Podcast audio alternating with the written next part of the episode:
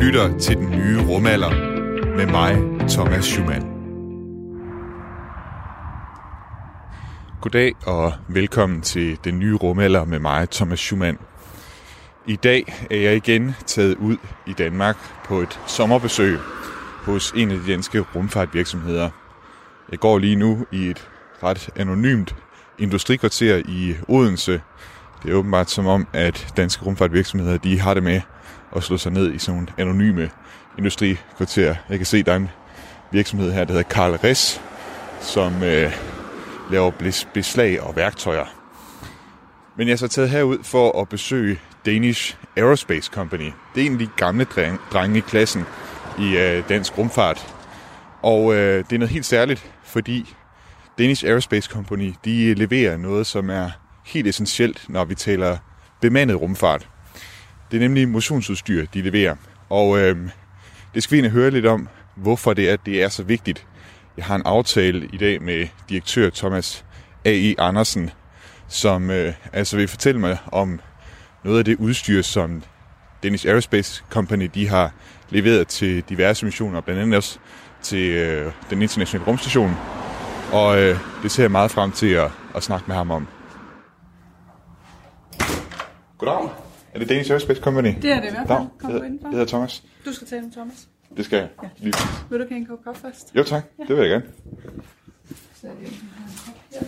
Der er sådan et åbent kontorlandskab her med gulvtæppe på, og så folk de sidder og arbejder ved deres computer, og jeg kan se, der hænger lidt billeder fra blandt andet et billede, som Andreas Mogensen har taget fra den internationale rumstation af Danmark i, øh, på en klar sommerdag, hvor der kun hænger nogle få skyer over Jylland og Sjælland. Så kan jeg også se her bag receptionen, at der hænger der også et billede, som det nok også er Andreas Mogensen, der har taget fra rumstationen med et Dannebro i det vindue, som kigger ned på jorden. Kom til. Kom med ind. Kom. Jo, tak. Har du fået noget kaffe derhen? Jeg har noget kaffe der i koppen. Nu må jeg hellere få hele udstyret med. Kan jeg nå at give hånd til dig? Det kan du. Tak. Hej. Hej. Godt at se dig igen. M1D engine chill is complete. Thomas A. Andersen, du er direktør i Danish Aerospace Company. Og øh, før vi kaster os over, hvad det er, Danish Aerospace Company er og går og laver, så vil jeg godt tænke mig at høre, hvordan startede din øh, interesse for rumfart? Jeg går ud fra, at man, ha, man må have lidt interesse for rumfart, siden man ender som øh, direktør for Danish Aerospace Company. Jo, men det har man også. Altså, da jeg øh, var ung og læste til ingeniør i København, der interesserede jeg mig for rumfart sådan på hobbyplan, og var med i Dansk Selskab for Rumfartsforskning og blev formand der. Og så, øh, da jeg blev færdig, så øh, skulle jeg ud og søge job, og så var der pludselig en stilling slået op i Danish Aerospace Company, som dengang havde et øh, datterselskab, der lå på Rigshospitalet i København. Og der blev jeg ansat, og det er i 1988, så det er 32 år siden efterhånden, og så har jeg været her lige siden. Men, men altså, det må være startet et eller andet sted, der må være en eller anden gnist, der ligesom har tændt den der interesse. Hvad var det? Ja, men det er vel teknikken og fascinationen af rumfart, og det man kan, og det, det er med til at skubbe grænserne, og det er med at udforske rummet, og mennesket pludselig kan rejse uden for jorden og sådan noget. Det er jo det, der er fascinationen, og så, så bliver du en del af jobbet, men, men, men derfor synes jeg da det stadigvæk, det er spændende, og det er fascinerende, alt det man kan og så videre. Mm. Og nu har I aktuelt en del udstyr op på den internationale rumstation. Jeg ved ikke, om I har andre steder i rummet også, men, men kan du fortælle lidt om, hvor meget, hvor meget udstyr har I aktuelt i, i rummet lige nu? Jamen, PT har vi cirka 320 kilo på den internationale rumstation i form af motionsudstyr, vores øh, rumcykler, der hedder CEVIS. Vi har noget respirationsfysiologisk udstyr til at lave konditionstest på astronauter som vi står for. Øh, vi har indretning af alle de fire frysere deroppe, har vi også lavet sådan noget, plus en masse andre videnskabelige øh, udstyr, vi har bygget igennem årene og er blevet sendt op. Nu siger du fryser, det er vel ikke fryser til astronautis? Det er fryser, minus 80 graders fryser til blodprøver, planteprøver og urinprøver og den slags, øh, men da de blev sendt op, havde man lagt is i til astronauter. Havde man det? Ja. Okay, okay. Chokoladeis? Så de, ja, jeg kan ikke huske, hvad der var for en is, men der var is i som ligesom belønning, når de nu havde fået installeret det her rack okay. og kunne pakke det ud. Nå, hold okay. Men det, men det er jo primært motionsudstyr, det er I, I sendt op, og så ting til at monitorere øh, astronauternes helbred og, og kondition og sådan noget, går jeg ud fra. Ja. Ikke? ja, altså vi har igennem årene lavet medicinsk udstyr til rumfart, både til til øh, vedligeholdelse af formen i vægtløshed, holde konditionen, kredsløbet, knoglerne, musklerne øh, i god form, og så til overvågning af helbredet, altså til måle øh, lungefunktioner, til at måle blodtryk, EKG og alt muligt andet. Igennem årenes løb har vi samlet fundet sendt 3,1 tons udstyr ud i Hold rummet. op, det er også meget. Og vi har været på stort set hver anden opsendelse til den internationale rumstation de sidste 20 år siden den blev bygget. Og det kan være, at vi lige, før vi, vi går videre med det her med, med udstyr og sådan noget, man bliver måske nødt til at vide, hvorfor er det, at det er så vigtigt med, med motionsudstyr i rummet? Det er jo simpelthen sådan, at tage ud i rummet, det svarer til at lægge sig i sengen. Hvis øh, man har prøvet at brække et ben og få det i gips i længere tid, 6 uger, 8 uger eller et eller andet, så når man tager gipsen af, så kan man simpelthen ikke stå på det. Fordi at øh, musklerne bliver svækket, og knoglerne bliver svækket, når man tager i rummet. Blodkredsløbet bliver svækket, hjertet bliver svækket. Og øh, det at tage i rummet, det svarer sig til at lægge sig i sengen et halvt år, snart er typisk i rummet et halvt år gang. Hvis man vil modvirke det, så skal man motionere to timer hver dag. To timer? To Ja, timer, ja. det svarer Hold til, hvad du og jeg laver hernede på jorden, uden at gå i fitnesscenter, eller løbe en tur, eller cykle en tur. Men bare det, at vi går rundt i jordens tyngdekraft. Så astronauterne motionerer mindst to timer hver dag på forskellige motionsudstyr. Og du siger, du nævnte nogle cykler, som, som I har leveret blandt andet, Altså, men hvad er der ellers af udstyr, de bruger der? Altså vi har, cyklerne har vi jo leveret, som befindes på rumstationen i dag. De har et løbebånd i dag, og de har en vægtløftningsmaskine, ja. en stor en. Men, men, men det er jo der, hvor vi faktisk sidste år havde bygget et kombineret motionsudstyr i en prototype, hvor du både kan cykle, du kan ro, du kan lave vægtløftning, og du kan lave togtrækning. Og der vandt vi sådan en, det, der hedder en test-off mod et amerikansk firma, Okay. og øh, blev udvalgt af NASA til, at at det er noget af det udstyr, man vil kigge på til Lunar Gateway og til de bemandede missioner til Mars. Og det kommer vi også ind på senere, det her med, med fremtiden og for det her motionsudstyr. Men lad os lige kigge lidt tilbage. Du nævnte det selv, at I har jo været med. Er det simpelthen hver rumfærgemission, I havde noget med på? Altså fra... Fra 1992, ja. hvor vores cykler blev færdige og fløj ja. første gang, så ja. var de på hver eneste rumfærge, der blev sendt op. Frem til indtil- 2011. Hvor de blev pensioneret. Ja. Nogle gange havde vi endda to med. Okay. For en til besætningen kunne motionere, og en til videnskabelige forsøg. Altså man skulle tænke, altså amerikanerne, det jo dem, der lavet rumfærgen. Man skulle tro, de havde styr på øh, selv at, at lave det udstyr. Hvordan, hvordan delen skete det, at øh, det var jer, Danish Aerospace Company her i Odense, der endte med at lave de her Det startede cykler? helt tilbage i, øh, i 1988 og 89, hvor vi fik en kontrakt med den europæiske rumfærsion ESA på at bygge et lungefysiologisk udstyr, der skulle flyve på rumfærgen i det laboratorium, der lå i lastrummet, der hed Space Lab. Og øh, det vandt vi på, og så da vi skulle til at bygge det, så kommer ESA og siger, at vi skal også bruge en cykel. Jeg siger, "Men jeg har ikke forstand på cykler. Nej, men hvis I vil have den her kontrakt, så skal I også lave en cykel. Okay. Så må vi jo lave en cykel. Og så byggede vi en cykel. Ja. Og øh, samtidig så havde NASA problemer med deres egen cykel, de havde udviklet. De kunne simpelthen ikke få den til at være nøjagtig og pålidelig nok. Og så fik de øje på den her, vi havde bygget til ESA, en prototype. Og så øh, fik de en over, de testede den, ligesom vi går med vores multifunktionsudstyr her for sidste år, testede den op mod, mod deres egen cykel, og, og det viste sig, at den var meget mere nøjagtig og pålidelig, og, og så købte de dem, og så har vi leveret dem til, til NASA siden. Okay. Og, og sidste år fik vi øh, kontrakt med, med, med Jacobs og NASA på, og, og, og vores nye generation af rumcykler, der hedder Fergo, og levere dem til NASA. Så i over, jamen det er jo snart 30 år i virkeligheden, har I jo, har I jo arbejdet tæt sammen med, med NASA, går jeg næsten ud fra. Ja, øh, 27-29 år, jeg kan ikke lige ja, det på præcise tal. Ja. Altså vores cykel fløj jo også, da amerikanerne begyndte at flyve øh, rumfærgen til den, internationale, eller til den russiske rumstation Mir. Ja, Øhm, og der havde vi også en hel masse udstyr ombord på Mir, både med ESA, men, men vores cykler kom også op på, på, på Mir dengang. Så vi har været på alle bemandede flyvninger, øh, fartøjer siden 1992, lige bortset fra kineserne.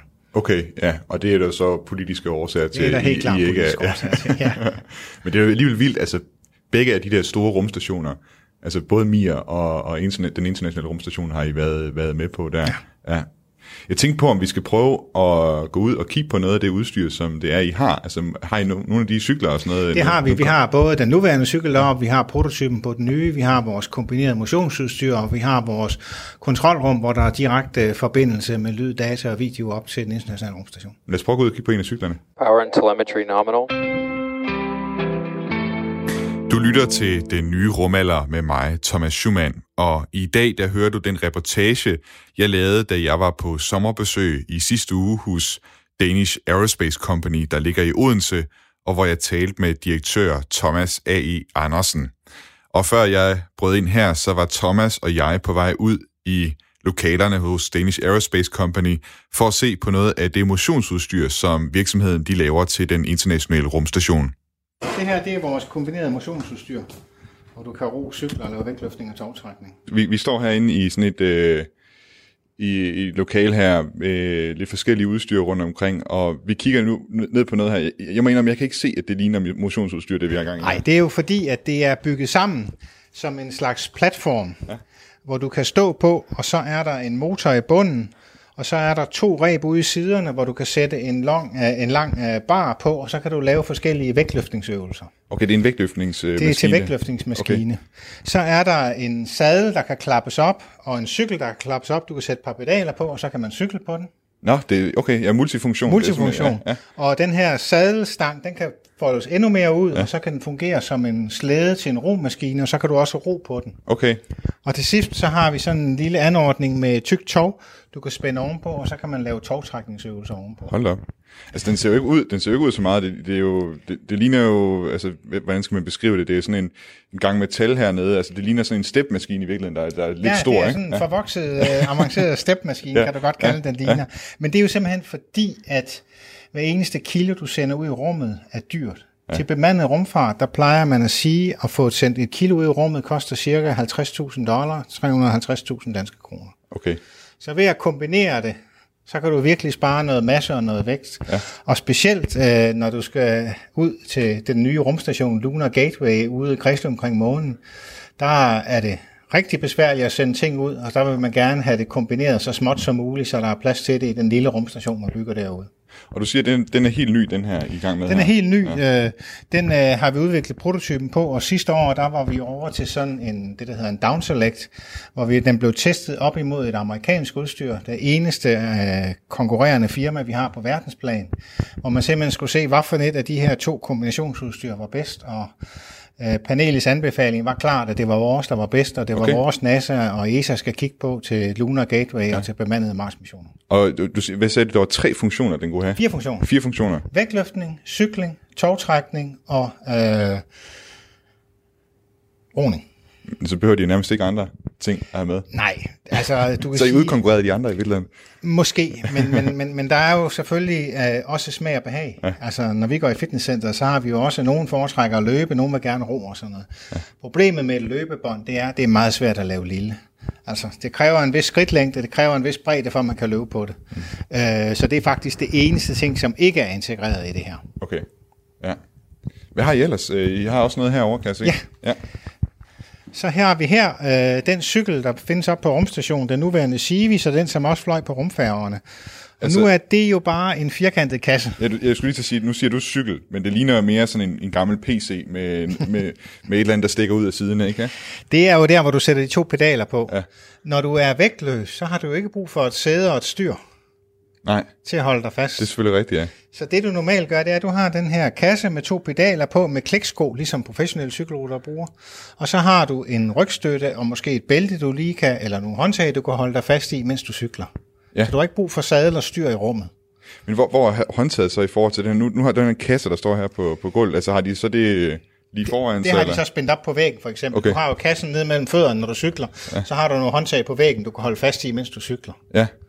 Øhm, så, så det, er, det er ligesom øh, princippet. Og så herover den, den grønne, du kan se, det er ja. så den nye version af cyklen. Den er lidt mindre, som lige hedder pludselig. Fergo, Ja. som er lidt mindre og Ja. mere kompakt. Ja. Man kan sige, at den nuværende cykel er jo udviklet i 80'erne, starten af 90'erne, så der er selvfølgelig sket noget teknologisk udvikling siden.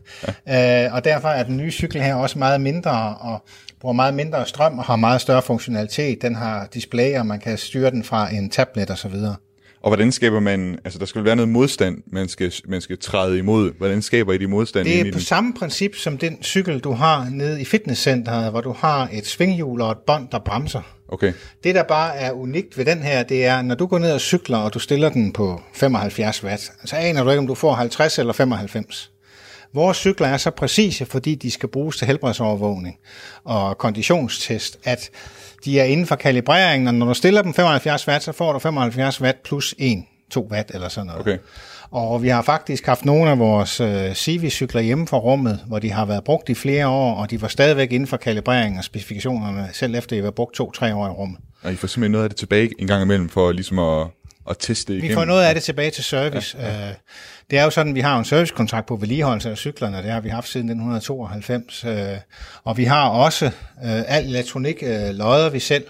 Vi har nogle af de eneste i Danmark, der er kvalificeret til at reparere øh, rumelektronik, fordi hvis du bygger en satellit, så kommer den jo aldrig hjem igen. Mm. Men bemandet udstyr kommer ofte hjem igen. Og ja. vi får cyklerne hjem igen fra NASA til service og vedligeholdelse, eller hvis de har fundet ud af, at der er en komponent, der skal skiftes, øh, fordi at den kan skabe problemer hen, hen ad vejen og sådan noget, så har vi mulighed for det.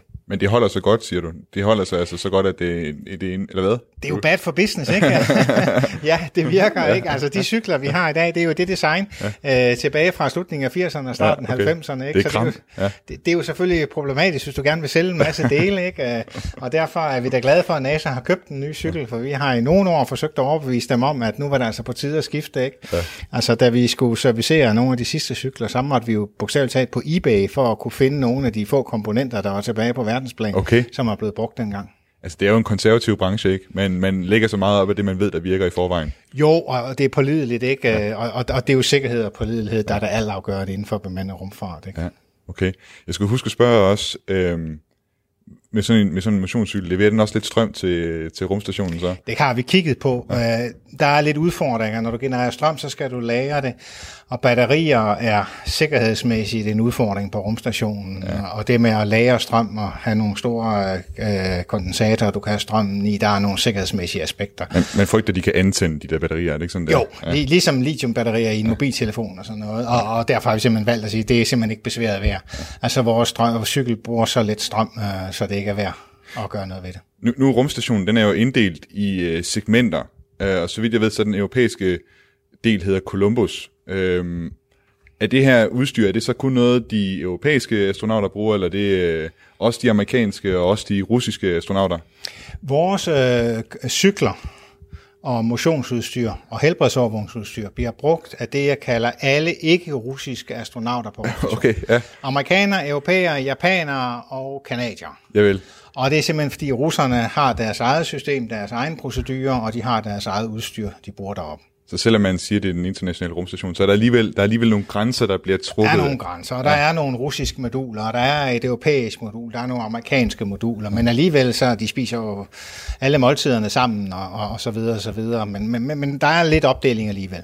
Hvad med Andreas Mogensen, da han var deroppe i, øh, i, i de få Han, dage? han brugte også vores cykel til nogle af forsøgene, ja. Han brugte den her over, den Ja. der ligner lidt en, en PC derovre. Ja. ja. okay. Og så er det noget med, I har også, det var du også inde på før, I har et øh, kontrolcenter, hvor det er, øh, hvorfra I kan tale øh, sammen med den internationale rumstation, og, altså om de her komponenter, og I kan monitorere de ting, I har deroppe. Det er rigtigt. Ja. Vi har et kontrolrum, og det har vi haft i snart øh, 15 år, hvor vi har fulgt med videnskabelige forsøg, og de helbredsovervågninger, der er foretaget, der kan vi prøve at gå ind. Lad os prøve at gå derind, ja. Vi kommer nu ind i det her kontrollokale, og man kan jo godt sige, det ligner sådan lidt en miniatyr, det man også ser over fra Houston, ikke? Altså der er, nogle, der er fire borer her, med hver fire skærm foran sig, og så op foran også nogle, øh, nogle skærme, og, og der kan man se, øh, der, er, der er digitale uger for Houston, Kennedy, Space Station, Danmark og Moskov. Så det, det ser jo ret, øh, det ser jo ret autentisk ud. Øh, vi er direkte koblet op til NASA's øh, kontrolcenter i Houston, Texas, og russernes kontrolcenter i Moskva, og det europæiske kontrolcenter i München. Øh, Vi har live video i midten her. Du kan Okay. måske ikke se det, men det er mørkt. Det ser ud som om, at øh, det er nat øh, Det kan på du se helt rumstationen. over Ja, på højre side, ja, okay, ja. du kan se ground-tracket fra rumstationen. Ja, du kan se, den Ja. er på natsiden på vej ned over det sydlige Stillehav, ja. og lige ind over det sydlige Argentina, inden den om 5-10 minutter kommer ud i sollys igen. Ja. Og derfor er det selvfølgelig mørkt på, på billederne på de kameraer, der sidder uden på rumstationen. Ja. Til venstre kan du se astronauternes arbejdsplan. Okay, Nå, det er deres... Øh, Det er okay. simpelthen det er dagens opgaver. Ja. Du kan se her til venstre de tre astronauter. Chris, som er den amerikanske astronaut, Chris uh, Det Cassidy. den, den, den, der hedder ISS CDR. Det må- Commander. Han er chefen på rumstationen i øjeblikket. Og nedenunder har du Anatoly og Ivan, og du kan selv få lov at glæde, hvad land de er fra. Øhm, og der, så har de simpelthen øh, to, tre linje, eller en linje hver, hvor man kan se, hvad for nogle opgaver øh, de har. Du kan se, at de har sovet indtil cirka kl. 8, og så har de det, der hedder post-sleep. Det er det, vi andre kalder morgentoilet, morgenmad og sådan noget, hvor man gør sig klar til dagen. Så har de en morgenbriefing, som er grå, hvor de snakker med jorden om dagens opgaver. Er der nogle ændringer i planerne osv.? Og ellers så kan du se hen i dagen, hvad, hvad de forskellige uh, skal lave, og du kan se, der er en, der skal motionere på Jamen, det, det der det, A-Red, som ja. er et vægtløftningsudstyr. Ja. Det, det er Chris, det er den amerikanske, der skal... Det er lige her, lige her om inden så længe, Han så går skal på han på... A-Red først, ja. og så kan du faktisk se, at bagefter så går han hen på vores cykel Civis, og skal cykle på vores cykel i små, hvad bliver det, næsten en time, Okay. øh, for at motionere. Så A-Red en time, halvanden time, og så det er sådan lige godt to og en halv times motion i dag. Hold da op. Okay. Hvad så, når han sidder på den cykel der, Sevis, skal I så sidde herinde øh, foran skærmen og holde Normalt, når han cykler, så skal vi ikke bare, når han holder sig i Okay, form. ja. Men når han en gang om måneden, så sætter han sig på cyklen og kobler sig op på vores lungefysiologiske udstyr, så vi kan måle hans iltoptagelse og dermed hans kondition. Så følger vi med herinde. Når han puster i udstyret, så får vi kurve op på skærmen og kan simpelthen se, hvordan han klarer sig Okay. og, og hvordan det foregår. Og når han er færdig, så pakker vi dataene og sender dem elektronisk over til NASA's øh, flyvelæger, som så tager det med i deres, hans planlægning og kan siger, om han måske skal motionere lidt mere eller lidt mindre, og hvordan hans kondition har det. Fascinerende, at, at man kan sidde og holde øje sådan her live, ikke? Med, med, med, med, med en rumstation, der flyver rundt i 500 km højde, suser rundt om jorden, ikke? Med 8 km i sekundet. Ja. Vi har haft nogle få eksperimenter, hvor vores folk er blevet enabled på Space to Ground og kan snakke direkte med astronauterne. Okay. Og det, er- det er lidt fascinerende. Og det der jo øh, så er typisk, når vi snakker med dem, så er det om medicinske. Så ikke engang NASA kan faktisk køre med, når Nå. vi skal vejlede dem i et eller andet Nå, det er, medicinsk. det er på grund af, at der er, hvad hedder det, tavshedspligt omkring det? Ja, fortrolighed omkring medicinske data og, og Hold op. forskellige ting og sådan noget. Ikke? Andre gange, hvis det bare er at vejlede dem i opsætning af udstyret, så kan alle selvfølgelig følge med, Ja. ja. så kan man selv ja. følge med i det. Det er Andreas Mogensen var deroppe. Havde I, havde I da mulighed for at snakke med ham her? Vi, vi fulgte med, og, I snakkede ikke med ham, men ja. fulgte med og vejledte ham. Okay. i forskellige ting og Ja. de eksperimenter i de dage, han var deroppe. Ja. Okay. Hvor, hvor, hvor tit er det, at I så er i kontakt med nogle af med astronauterne deroppe? Altså, øh, normalt så er vi ikke i kontakt med mindre de får problemer og ikke kan huske, hvordan det skal sættes sammen, eller der er nogle tekniske udfordringer. Men øh, vi har folk i kontrolrummet her tre, fire, fem gange om måneden. Øh, typisk det, de gør, det er, når de har flere amerikanere, europæere, kanadier eller japanere deroppe, og de skal lave de her konditionstest, så pakker de dem sammen, så de bliver lavet på de samme dage. Og så har vi måske to-tre dage, hvor vi har aktiviteter op på rumstationen, og så kan der gå en uge, to uger, hvor vi ikke har noget, og så kommer der nogen igen. Og det er meget afhængigt af, hvor mange astronauter. Du kan se, lige nu er der kun tre astronauter og en amerikaner deroppe. Øh, når der nu kommer den næste Crew Dragon med fire astronauter deroppe, der, så er der jo pludselig fem øh, hvad skal dem, øh, vesteuropæere, amerikanere eller europæere deroppe, og så er der mange flere aktiviteter, hvor vi så skal... Så får I også travlt her? får vi også mere travlt, ja. Okay. Og det er jo interessant et eller andet sted, at det, altså, I kan mærke det så meget. Ja. Det der med, at... Det svinger øh, lidt op og ned, afhængig af, hvor mange astronauter der er ombord. Okay. Den, den her slags kontrolcenter, altså, det er jo, det er jo, det er jo det er jo bare et, hvad skal man sige, et, et, et rum, I har indrettet her til, om, med computer og sådan noget, og så har I fået noget forbindelse. Jeg ved ikke, hvordan, hvordan løber forbindelsen overhovedet op til Altså, vi har jo direkte øh, forbindelser, det løber ikke på, på det offentlige netværk, øh, har direkte forbindelser til München og, og, og til Johnson Space Center. Øh, simpelthen, der er jo enorme sikkerhedskrav. Du så bare, da du kommer ind med hensyn til adgang, med hensyn til at logge ind på computer og sådan noget, for at undgå øh, både hackning, men også, at der kommer virus op på rumstationen. Ja, okay, så det er en særlig forbindelse, I Ja, har. helt klart ja, separate forbindelser med både lyd og video og så videre. Hvor, hvor mange af sådan nogle øh, kontrolcenter findes der rundt omkring i verden? Altså, der, der hjælper rumstationen på den her måde, ud over Johnson Space Center og over i Moskva, de store? Der findes øh, de tre store Johnson, som du sagde, Moskva, så findes der kon- europæisk kontrolcenter i München, der styrer det europæiske Columbus-modul. Og så i Europa er der øh, fire kontrolcentre, der hjælper med, med videnskabelige forsøg. Så er der så os, der hjælper med den fysiologiske øh, helbredsovervågning. Og så er der et øh, payload-kontrolcenter i USA også. Og okay. jeg tror, at japanerne i øvrigt også har et kontrolcenter. Det er fascinerende. Og jeg kan se nu, at uh, Commander Chris, er det Chris Cassidy, er det ikke det, han hedder til efternavn? Han, er, han skulle være gået i gang med sin, sin motion nu her i hvert fald. På vægtløftningsudstyret. Ja, ja. Liftoff.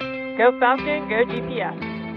For de lyttere, der netop har tændt for radioen, så kan jeg sige, at du lytter til den nye rumalder med mig, Thomas Schumann, og du lytter til nogle af de optagelser, jeg lavede, da jeg var på besøg hos Danish Aerospace Company i Odense og fik en rundvisning af direktør Thomas A.E. Andersen. Vi har lige været forbi virksomhedens kontrolcenter, hvor de kan tale med astronauterne på den internationale rumstation om det motionsudstyr, som virksomheden fremstiller. Og i det næste stykke, der skal du høre lidt mere om, hvordan Danish Aerospace Company de bygger det her udstyr.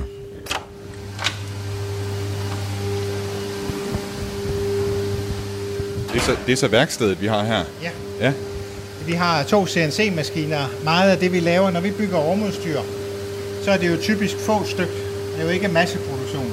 Det er som regel en, det, der hedder en flight-model, og så en backup-model, en træningsmodel og, og nogle laboratoriemodeller, så en 4-5-6 stykker. Ja. Cyklerne, der kommer vi op måske 10-12 stykker, når vi laver det. okay. Så mange af delene laver vi selv, øh, prototyperne laver vi in-house. Det du kan se her, den er faktisk ved at køre pedaler Ja, til den nye cykel.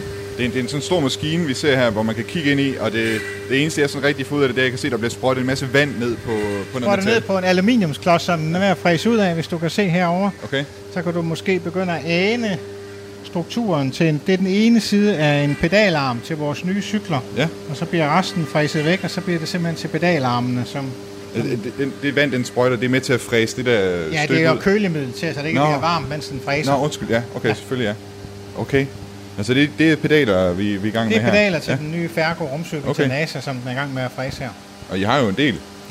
Ja, altså vi skal jo levere øh, to flightcykler og en træningscykel, ikke? Og. Okay. der skal to pedaler på hver, ikke? Ja, ja, okay. Så, så, så Ja. der skal jo nogle stykker til. Ja, selvfølgelig.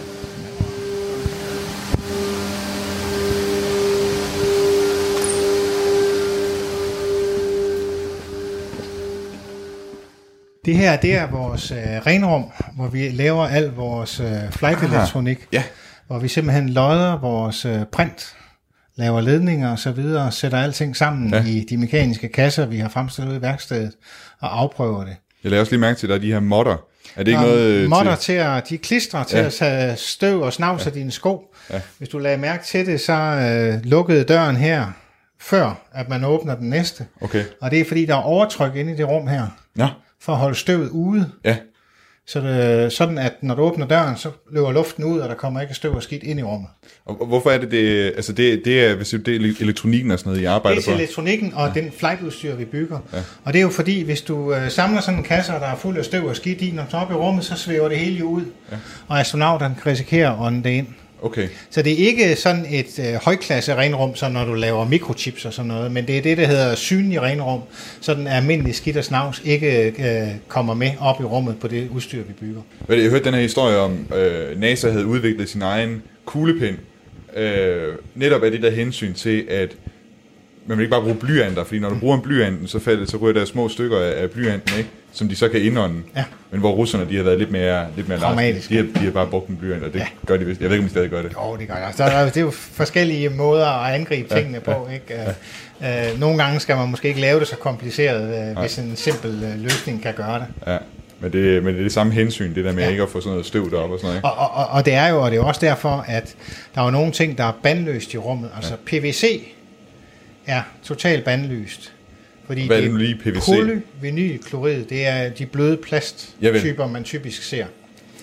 Når, de, når der er klor, klorid i, klor, så afgiver de klorgasser, og det vil sige, at det kommer ud i rummet deroppe. Men hvad værre er, PVC er ekstremt brandbart. Aha. Så det kan brænde, og når det brænder, så drypper det, og det vil sige, så spreder ilden sig. Ja.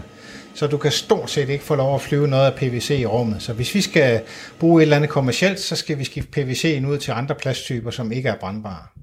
Og det er jo blandt andet nogle erfaringer, man havde helt tilbage i den tidlige rumalder, altså med Apollo 1, øh, astronauterne, der brændte ihjel på Apollo Der 1. havde du så en høj ildkoncentration i atmosfæren, og også russerne på den russiske rumstation Mir har faktisk haft ildebrand. øh, Ja. Og så noget, som man, man prøver virkelig at minimere, sådan at hvis der skulle opstå brand, at det ikke spreder sig hurtigt øh, og sådan noget. Det er, det er noget værre rodet i vægtløshed og Det er og sådan rodet noget. i sådan en lukket øh, metaltønde der, ja. hvis der går ild i det ene hjørne. Ikke? Ja. Øh, og du kan ikke bare åbne vinduet og, og, og kravle ud og slippe væk. Og det sluger jo også den øh, værdifulde ilt, man har Og den sluger ilten, ja. som du skal bruge. Ja. Andet, der er badlyst i rummet, det er, det er glas. Okay. Hernede, hvis du tager et glas på jorden, og det splindrer, så, så ligger det jo der. Men i rummet, hvis det går i stykker, så svæver det jo rundt, og astronauterne kan ånde det ind. Og det er jo også ekstremt farligt. Okay. Så glas er også normalt bandlyst, og hvis du ikke kan undgå det, de har flået iPad-tablet, hvor der selvfølgelig er glas i. Nu sætter man en plastfilm henover, sådan at hvis det går i stykker, så er partiklerne holdt inde bag den her plastfilm, mm. øh, for ligesom at beskytte. Landing legs have deployed. Thomas, øh, vi er tilbage igen på, på dit kontor, og øh, jeg synes, meget fascinerende rundvisning. Jeg er Helt vildt med det der med, at I har det her kontrolcenter, hvor der ikke kan sidde og snakke øh, live og følge med i øh, astronauternes øh, hverdag. Men øh, lad os prøve at kigge lidt mere på Danish Aerospace Company og, og hvordan det står til. Jeg var inde og kigge på jeres nyheder, og øh, en af de ting, jeg så, det var, at det går jo ret godt for jer faktisk. I øh, havde et øh, rigtig godt, øh, rigtig god omsætning sidste år på 21,9 millioner kroner, og så er I blevet listet på det amerikanske børsindeks Nasdaq. Hvad, hvad skyldes, hvad skal man sige, de her gode tal og hvad skal man sige, den tilsyneladende succes, som I oplever lige for tiden? Altså, vi har jo i så længe tilbage, jeg kan huske og har været direktør, har vi jo altid øh, genereret et overskud. Og øh, vi er jo i en branche, som du kan sige, er lidt konservativ, og vi har opnået et renommé. Jeg sagde godt nok, at vores cykler er pålidelige, og det er bad for business, men det er det jo ikke. Du skaber der jo også et, et renommé i NASA, at du kan levere noget pålideligt, noget der virker, du overholder deadline, du er lydhør for deres krav og deres ønsker, og det er jo det, der ligesom er vores force og har været vores force gennem tiden, at vi kan, kan bygge de her ting, og, og, og det virker og det virker hver gang. Mm. Ikke? Fordi det, der jo faktisk er afgørende, motionsudstyr er anset for kritisk teknologi på rumstationen. Hvis de ikke kan motionere i, jeg tror det er fem dage, så skal de vende tilbage til jorden. Nå, okay. Men nu er det selvfølgelig ikke vores, kun vores cykel, så hvis cyklen går i stykker, så bruger de nogle andre motionsudstyr. Ja. Men hvis alle motionsudstyrene bryder sammen, ja. og de ikke kan motionere, så skal de vende tilbage. Simpelthen fordi, at deres kroppe, de ellers vil blive ja. for nedbrudt. Blev nedbrudt. Du kan, ja. du kan sige, hvis de aldrig ville hjem, så var det ikke noget problem. Ja. Altså, hvis man ikke ville øh, tilbage til jordens tyngdekraft, så var det lige meget at motionere.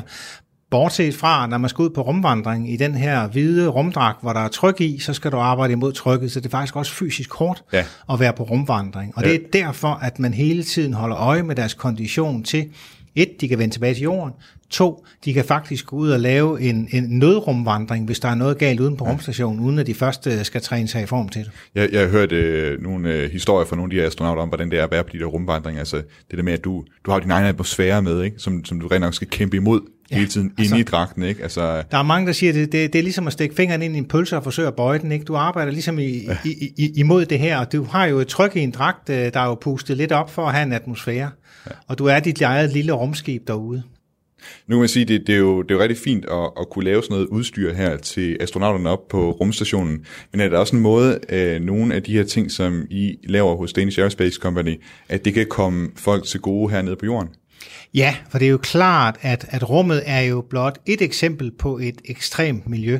Du har jo andre ekstreme miljøer hernede på jorden, hvad enten det er dybthavsdykning, det er bjergbestigning eller andre steder, hvor, hvor, hvor den teknologi øh, og de analogier, vi har fra rumfart, også kan bruges. Og det er jo også derfor, vi kigger på det, der hedder wearables, altså bærbare teknologier til både dykning og bjergbestigning og andre ekstreme miljøer nede på jorden, fordi der er så mange paralleller imellem tingene. Mm.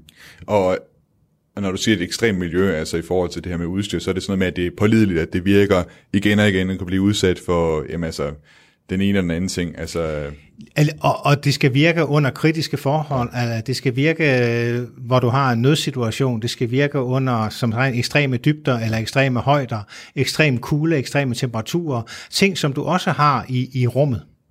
nu øh, taler man jo meget om, at det særligt er sådan noget som billigere og billigere satellitter og billigere og billigere rumraketter, små rumraketter, som ligesom er med til at, at lave en stor forandring i rumfarten, eller rumfarten undskyld. Altså vi, vi ser en, en, en voksende industri der. Uh, I har jo, altså I er jo lidt anderledes, altså med at I laver udstyr til astronauter, hvad skal man sige, det er primært været bundet op på øh, NASA og, og det europæiske rumfartagentur, men den her forandring, man mærker i rumfartbranchen, altså det her Space 4.0 eller Space 2.0, eller hvad man kalder den, den nye rumalder, som jeg kalder programmet her, mærker I også, altså, at der sker noget, altså der er en, en, en voksende interesse, som også gør, at, at, der er større efterspørgsel på det, I laver? Øh, helt klart, men ikke fordi, at det skal være billigere og hurtigere. Fordi at når du har mennesker involveret, så bliver sikkerheden jo pludselig altafgørende. Og så er det ikke, altså så er det øh, ikke billigt, men ikke på bekostning af, af sikkerheden. Mm. Og, og, og, det er selvfølgelig det, der kommer du aldrig helt hen til de der helt billige satellitter og helt billige udstyr. Men hvis du havde interviewet mig for 10 år siden, så havde jeg kunne fortælle dig om to kunder, ESA og NASA, der er inden for bemandet rumfart. Men i dag er der jo rigtig mange andre aktører. Der er andre lande på vej. Kina er selvfølgelig politisk ikke så korrekt. Indien har deres eget rumprogram, øh, hvor de vil sende deres egen astronaut ud i rummet inden for de næste to år. Men der er også en masse private aktører. Hvilket er grunden til, at vi lavede datterselskab i Houston øh, for et par år siden, netop for at skabe kontakten til de her nye aktører. Øh, SpaceX med Elon Musk, øh, Blue Origin med Jeff Bezos, Virgin Galactic med Richard Branson, mm. som vil sende mennesker ud i rummet. Og de har jo også brug for helbredsovervågningsteknologi og motionsudstyr. Du, sige, du har ikke brug for at motionere, hvis du skal ud i rummet i 20 minutter, en time eller sådan noget. Men Axiom Space, som er det amerikanske firma, som vandt kontrakten på at tilkoble det første kommercielle modul til den internationale rumstation. Dem har vi jo en samarbejdsaftale med, som vi indgik, det har I? inden, inden Okay. de fik ja. den her kontrakt. Ja. Og når de begynder at sende astronauter ud, hvad enten det er en eller anden øh, tv-skuespiller, som vi alle sammen kender, eller andre, Du, du, nævnte, du tænker på Tom Cruise her, ikke? Lige ja. præcis, ja. Øh, så har de jo også brug for at motionere, når de er deroppe i, i, i længere tid. Normalt siger man, hvis du er der 5-7 dage, behøves du ikke, men derudover, så skal du begynde at motionere. Ja. Og de har også brug for motionsudstyr, helbredvognsudstyr. Men så det, det, det vil sige, når det er, at de begynder at sende deres øh, moduler og bygge deres private rumstation, altså som jo i første omgang er et modul, der skal sættes på, øh, på den internationale rumstation, altså, så vil der være noget af jeres udstyr med. Så håber vi da på, og det, er- det er derfor, at vi har lavet datterskabet UA og ser på mulighederne, fordi at NASA har jo kun så meget motionsudstyr ombord, og de har altså også deres egne astronauter, der skal betjene det. Hvis der pludselig begynder bogstaveligt talt vælte ind med rumturister, der også skal bruge det, så bliver der trængsel på cyklen eller vægtløftningsudstyr, og derfor bliver der brug for noget mere. Før vi, øh, og du har været lidt inde på, på fremtiden også, og hvad, hvad vi sådan kan, har i vente, om man vil, af, af rummissioner, også længere ud end, end i kredsløb om, om jorden, så vil jeg gerne lige spørge dig ind til, i den tid, du har været direktør, nu ved jeg faktisk ikke, hvor lang tid du har været direktør i, i øh, Danish Aerospace Company. Lidt over otte år, så vi over kan otte huske, år. jeg kan ikke lige huske det præcis deromkring. Ja, hvad, hvad har været nogle af de allerfedeste oplevelser øh, i den tid, du har været direktør? Jo, men det er måske det her at transformere et, et lille firma fra, jeg tror vi var 12 eller 13 mand, så vi startede til, til et firma nu, hvor vi er 26 mand, og hvor vi øh, har fået et officielt blåstempel af NASA på, at vi faktisk leverer det bedste motionsudstyr på, på verdensplan.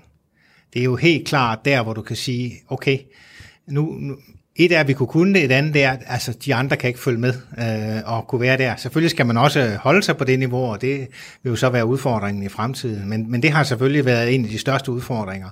Og det kan du jo kun, hvis du har et team af dygtige medarbejdere, som du får til at spille sammen, og får til at gå i den rigtige retning, og, og, og har de rigtige idéer, og, og kan innovere ny teknologi og udvikle det øh, så det kan bruges til, til det, som kunderne gerne vil have.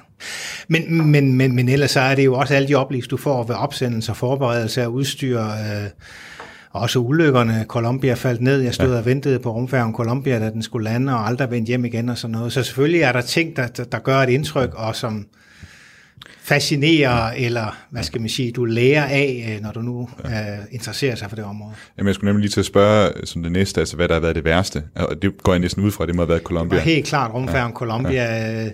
Vi havde en masse udstyr med, vi havde trænet astronauterne, ja. vi havde været ude at spise med dem, jeg havde biografen med dem inden, og øh, vi stod på Kennedy, vi skulle måle på dem cirka to timer efter de var landet, og gik udenfor og vente på det her dobbelte brag, der kommer, når rumfærgen gennembryder lydmuren, inden den lander. Og det kom aldrig. Mm. Og så vidste vi jo godt, der var noget galt, og gik ind uh, for at kunne se på tv, at det var gået helt galt. Uh, og det er klart, det er jo så, hvad skal man sige, det, det, det er dybt tragisk, ja. ikke? Når du ligesom, det er jo ikke bare nogle tilfældige, det er nogen, du faktisk kender, og de Ja, har haft dig med ja. i sim- rumfærgesimulatoren, lad dig prøve at, at styre simulatoren og, og sådan noget. Ikke? Det, det var Columbia-ulykken tilbage i 2003, altså hvor der var faldt noget af der rumskjold, eller hvad skal man sige, varmeskjold på undersiden af den her Og faldt rumfærge. noget is på tanken og slået hul på, på varmeskjoldet på undersiden af rumfærgen, som man faktisk ikke kunne se. Øh, og den blev øh, revet i stykker over, over Texas på vej ind til Florida til landingen, og de omkom øh, alle astronauterne.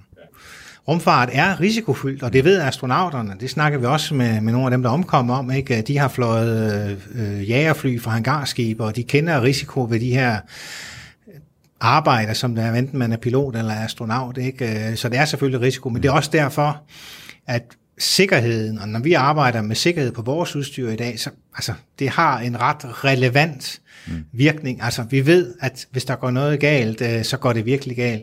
Vi har lavet gasflasker til noget af vores udstyr, der har fløjet på rumstationen. Sådan nogle små kommercielle gasflasker, vi har modificeret til, at de kunne flyve i rummet. Og man kan nok forestille sig, at hvis astronauten kommer til at sparke ventilen af sådan en flaske, så har man et projektil, der farer igennem rumstationen og laver hul på den. Ikke? Mm. Så man, forholder sig til, at sikkerhed det er altafgørende, når du har med bemandet rumfart at gøre. I det næste, så kunne jeg godt tænke mig at, øh, at tale med dig om, om fremtidens øh, rumfart, øh, og, og hvilken rolle som Danish Aerospace øh, Company kan komme til at spille det. Øh, fordi jeg ved, at der er i hvert fald nogle ting, som I allerede nu kigger på det, som du allerede har hintet til, som, øh, hvor I også kan være med længere ude i rummet end lav kredsløb om jorden. Landing legs have deployed. Du lytter til den nye rumalder med mig, Thomas Schumann, og jeg sidder i dag sammen med Thomas A. Andersen, der er direktør hos Danish Aerospace Company, og vi har været på rundtur og, og talt om, om Danish Aerospace Company og det motionsudstyr, som det er, I laver til astronauter op på den internationale rumstation, og som I også har lavet til, til rumfærgen i sin tid. Og, øh, og der er også nogle andre ting, I laver. Men jeg vil gerne nu vende blikket mod fremtiden, øh, for du var lidt inde på det tidligere.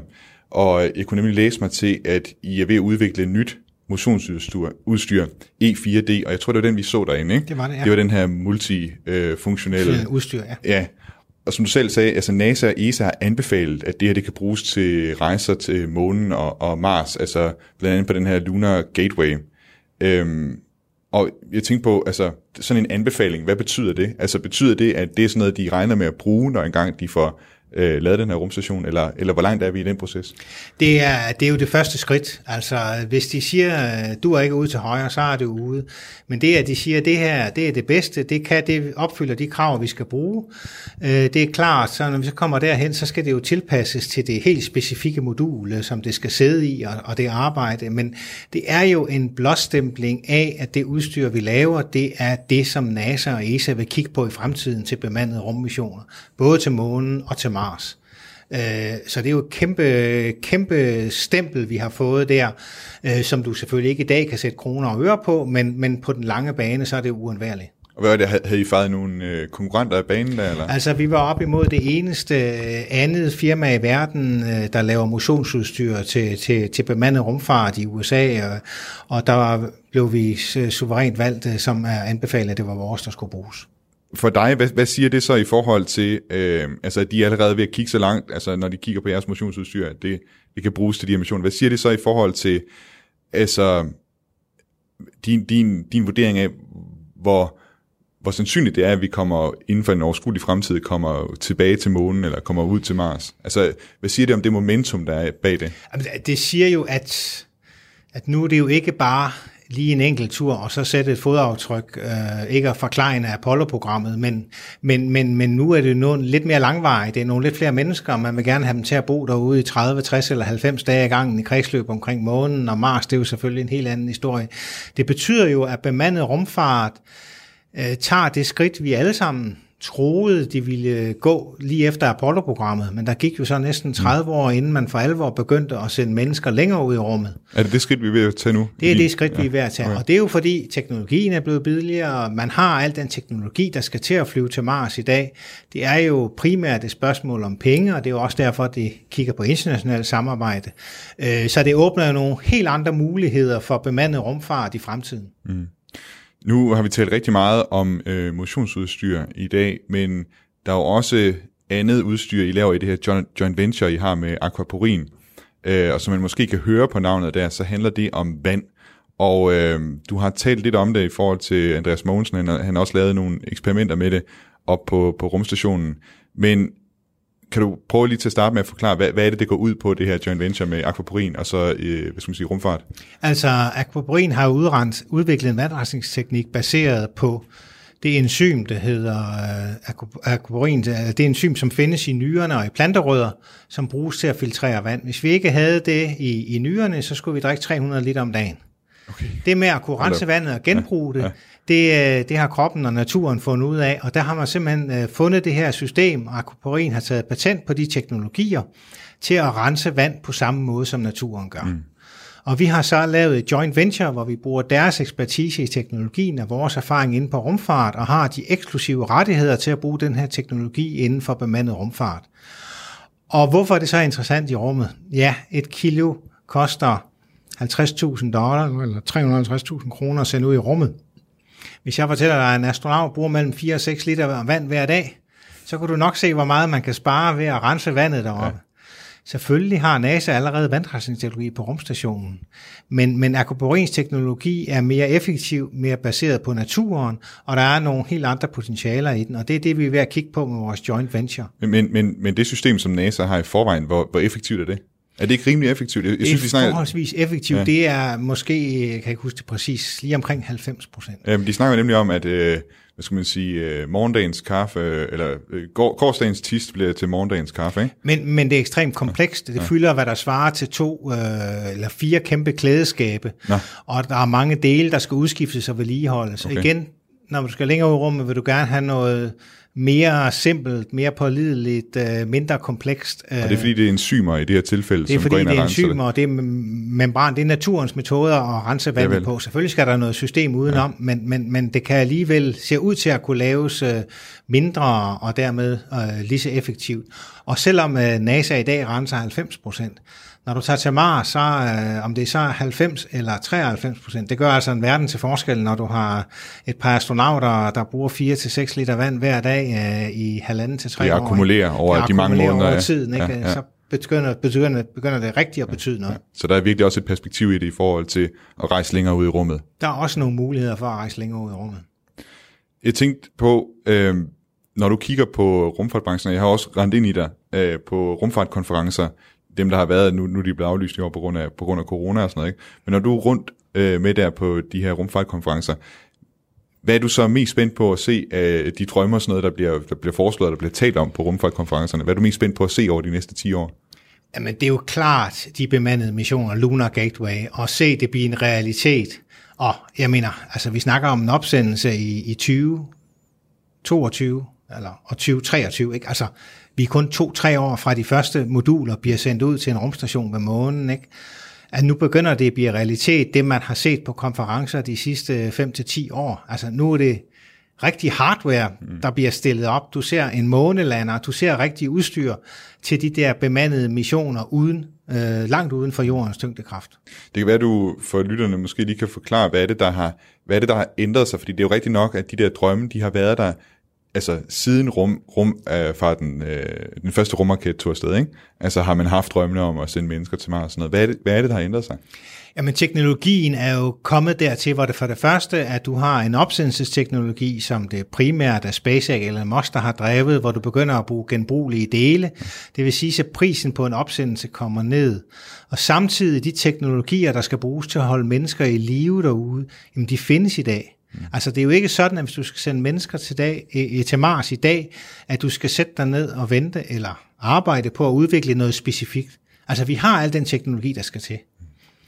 Selvfølgelig lave noget, der er sikrere, noget, der er bedre, noget, der vejer mindre og sådan noget, men, men, men det er jo ikke det, der er showstopperen længere. Og, og, og det er jo derfra, hvor du kan sige, at drømmen den begynder at blive til realitet og til virkelighed. Mm. Thomas A. Andersen, direktør hos uh, Danish Aerospace Company. Det har været en fornøjelse at tale med dig i dag og være på besøg her hos, uh, hos jer i Odense. Selv tak, og du er altid velkommen. Det kan være, at vi mødes igen på en konference. Meget gerne, når det er, at de begynder at have dem igen.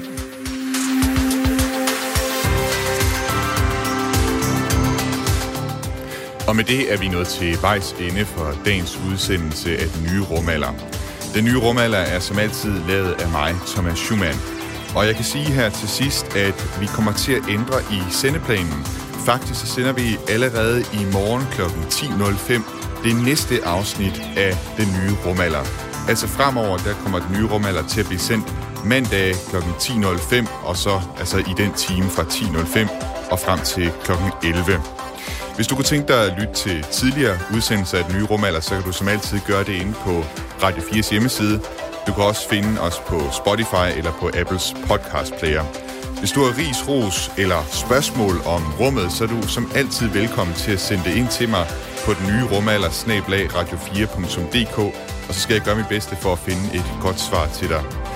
Ellers så vil jeg bare ønske dig en god uge og sige tak for, at du lyttede med. Ad Astra.